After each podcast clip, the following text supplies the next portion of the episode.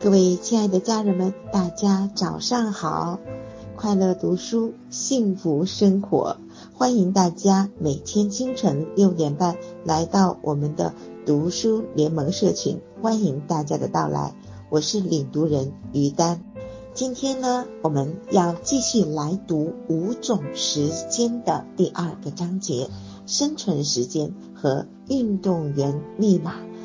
啊，读完这个章节的时时候啊，我内心有一种冲动，就感觉到自己有一种跃跃欲试的感觉，就觉得人生应该做点什么。此时此刻，我要为自己的人生去做点什么。如果不做点什么，就感觉到这个屁股已经坐不住了。那各位亲爱的家人们，你读完这一章，你也有跟我一样的感觉的时候，请你在留言框里可以回复一个数字一，好吗？翻开第二第二个章节，我们会发现呢，啊、呃，我们的作者王潇老师他会给我们分享一些名言名句哈。这个温斯顿·丘吉尔他说：“现在不是安逸和享乐的时候，现在是奋斗和隐忍的时候。”啊，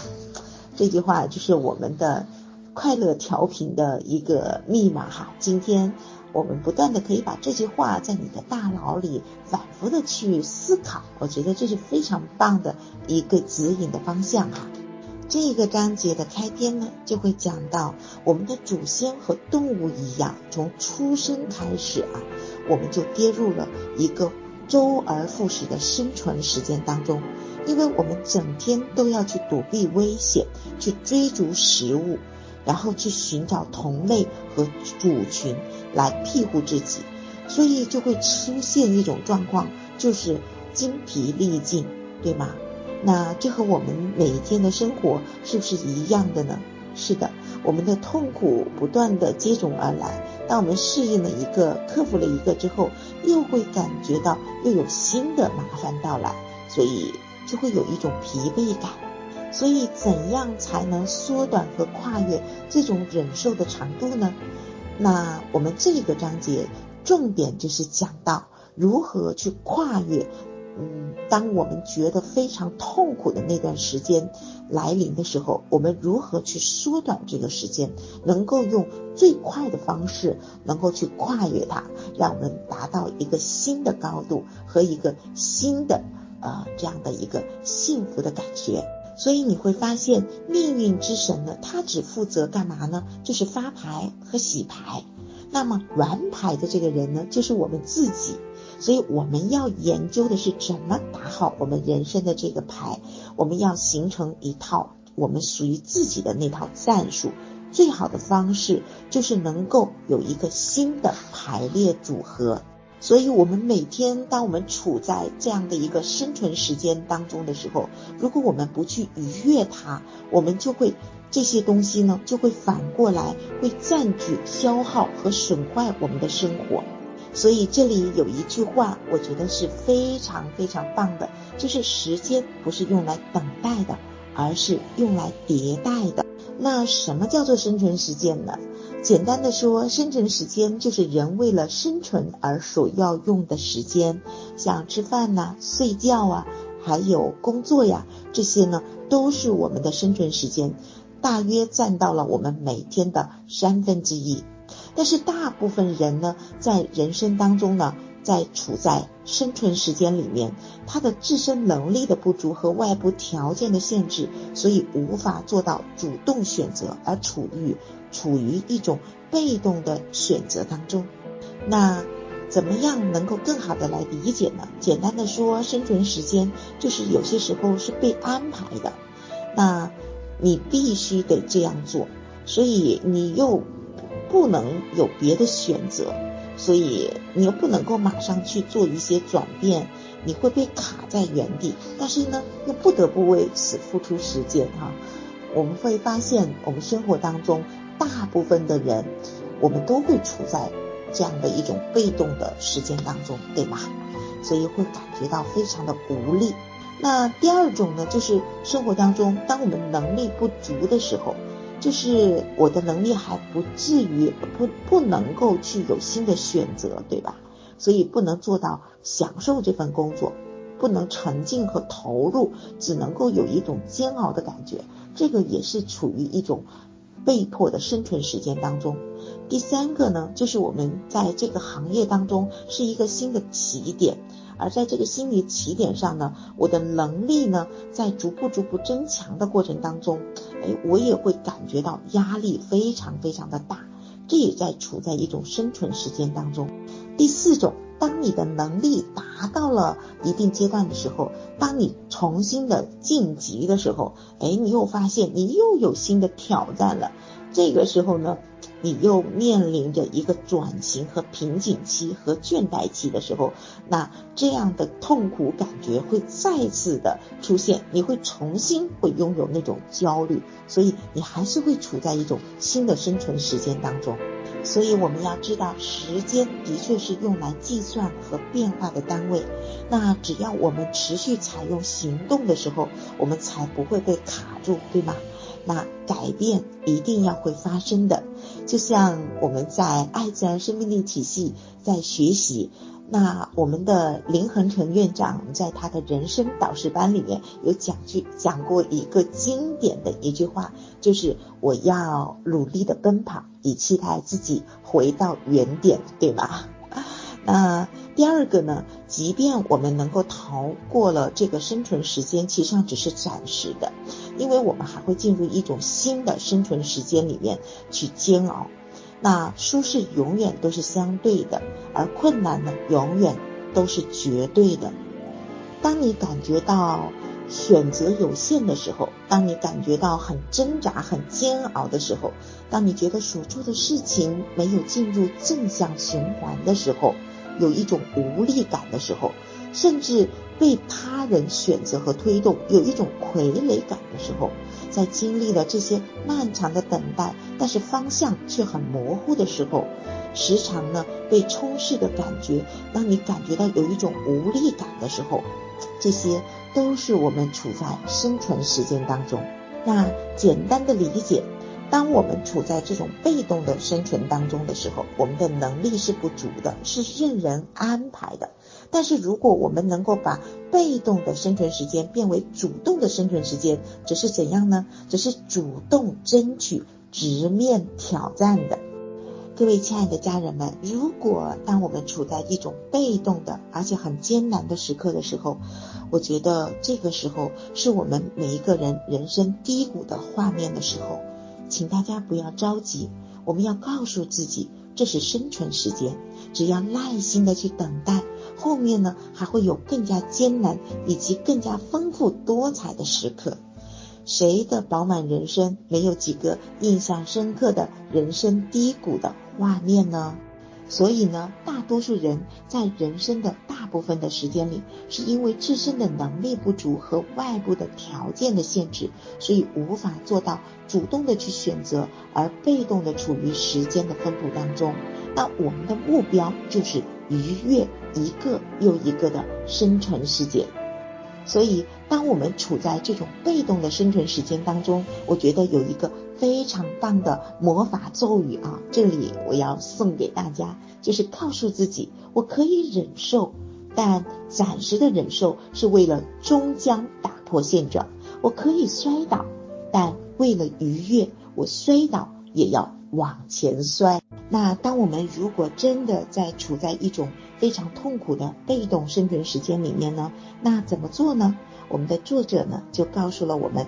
二十四字方针，二十四个字哈、啊，就是识别逆境，稳定情绪，缩短被动时生存时间，开启主动的生存时间。如果我们处在一种被动的生存时间里头呢，那我们要做到的有几个很好的方法、啊、第一个就是减轻我们的焦虑，我们要用清单法，尽快的把这个待办的事项一个一个的尽快的缩短时间去完成它。第二个呢，就是专注于当下，专注于当下，然后把该做的事情呢，用最快的速度能够高效的去完成。第三个就是摆脱他律，那如果我们自己不能做到强有力的规划和把握，以至于自己能够达到完成这个目标的时候，我们就会发现我们会被别人所规划，被别人所占据，那么我们就会依附他人，被他人所管制，对吧？第四点呢，就是拆解你的目标，然后呢，把小目标越来越清晰化，去完成一个一个的小目标，就像我们每天早起来读书一样，去完成一个小目标就好了。那第五点呢，呃，也是我非常擅长要去用的，就是打勾啊。我觉得打勾呢，就会有一种快乐感，对吧？有一种成就感哈。那么打勾呢，这种方式呢，它会刺激你的大脑，会释放很多的多巴胺。那增强呢，就是多巴胺的这种浸泡的神经组织啊，就会非常非常的强大，对吧？那如果这一个序列在我们的行动过程当中，哎，我们会不断不断的强化的时候呢，那这就会形成一种记忆。哎，那这种记忆就是我们脑科学里面讲到的，不断的强化就会不断的加强记忆。就是林院长在我们的新版专业课里面会讲到一个熟悉感加好感就会遇见。在生活当中，我们在陪伴孩子学习的过程当中，我们是不是给孩子去创造了让他去释放更多的多巴胺呢？很多时候我们会让孩子感觉到有一种压力或者压抑感、焦虑感，那么熟悉感加反感就会等于拒绝。在这本书里，作者告诉我们如何来使用清单的方法。那也就是首先我们要找一个笔记本，一本效率手册的笔记本或者任何一种笔记本就可以，然后呢，我们就开始可以列一个清单，每天呢在开始工作的前五分钟能够把今天的待办事项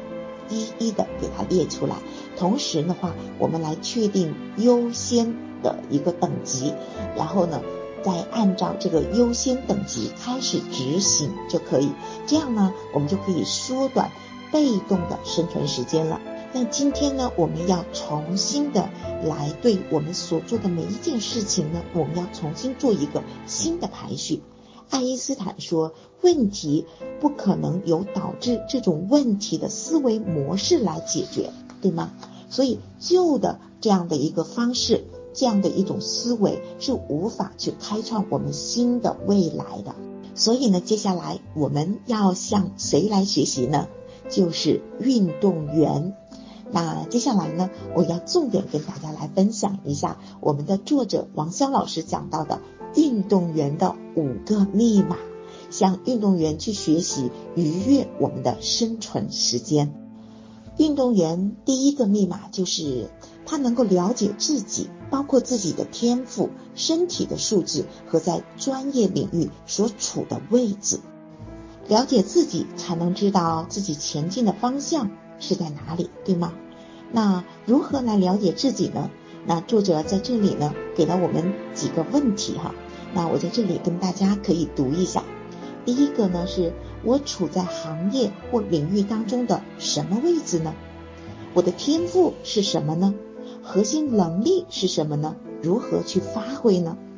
我与同领域的顶尖的选手相比，我的短板在哪里？如何去弥补它呢？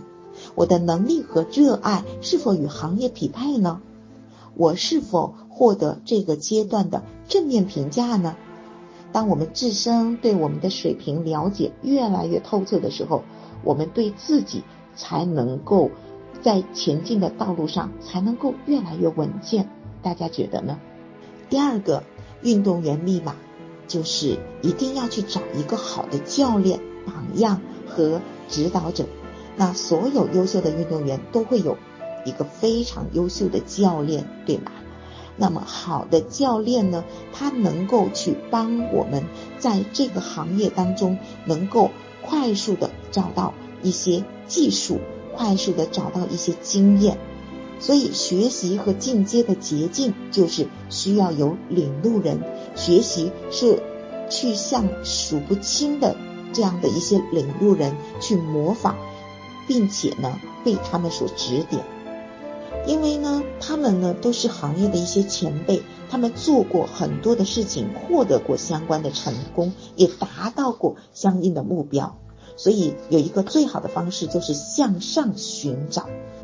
每天一定要跟比自己优秀的人在一起，比自己成功的人在一起，向他们去寻找寻找新的方向和突破点啊。所以为什么我们一旦进入了父母课堂，在学习的过程当中，我们不仅仅只是学习一堂课呢？那每个月我们都会安排两天的时间来进入父母专业课的课堂，去深入的去学习。还有一个很重要的原因是，我们要向上去寻求答案，因为每一个导师的身上，他都有自己成功的呃一些经验，一些宝贵的这样的一些智慧跟我们来分享。所以我们要不断的去跟很多很多的优秀的导师去学习。所以各位，这是我们在成长的过程当中的一个学习的一个捷径哦。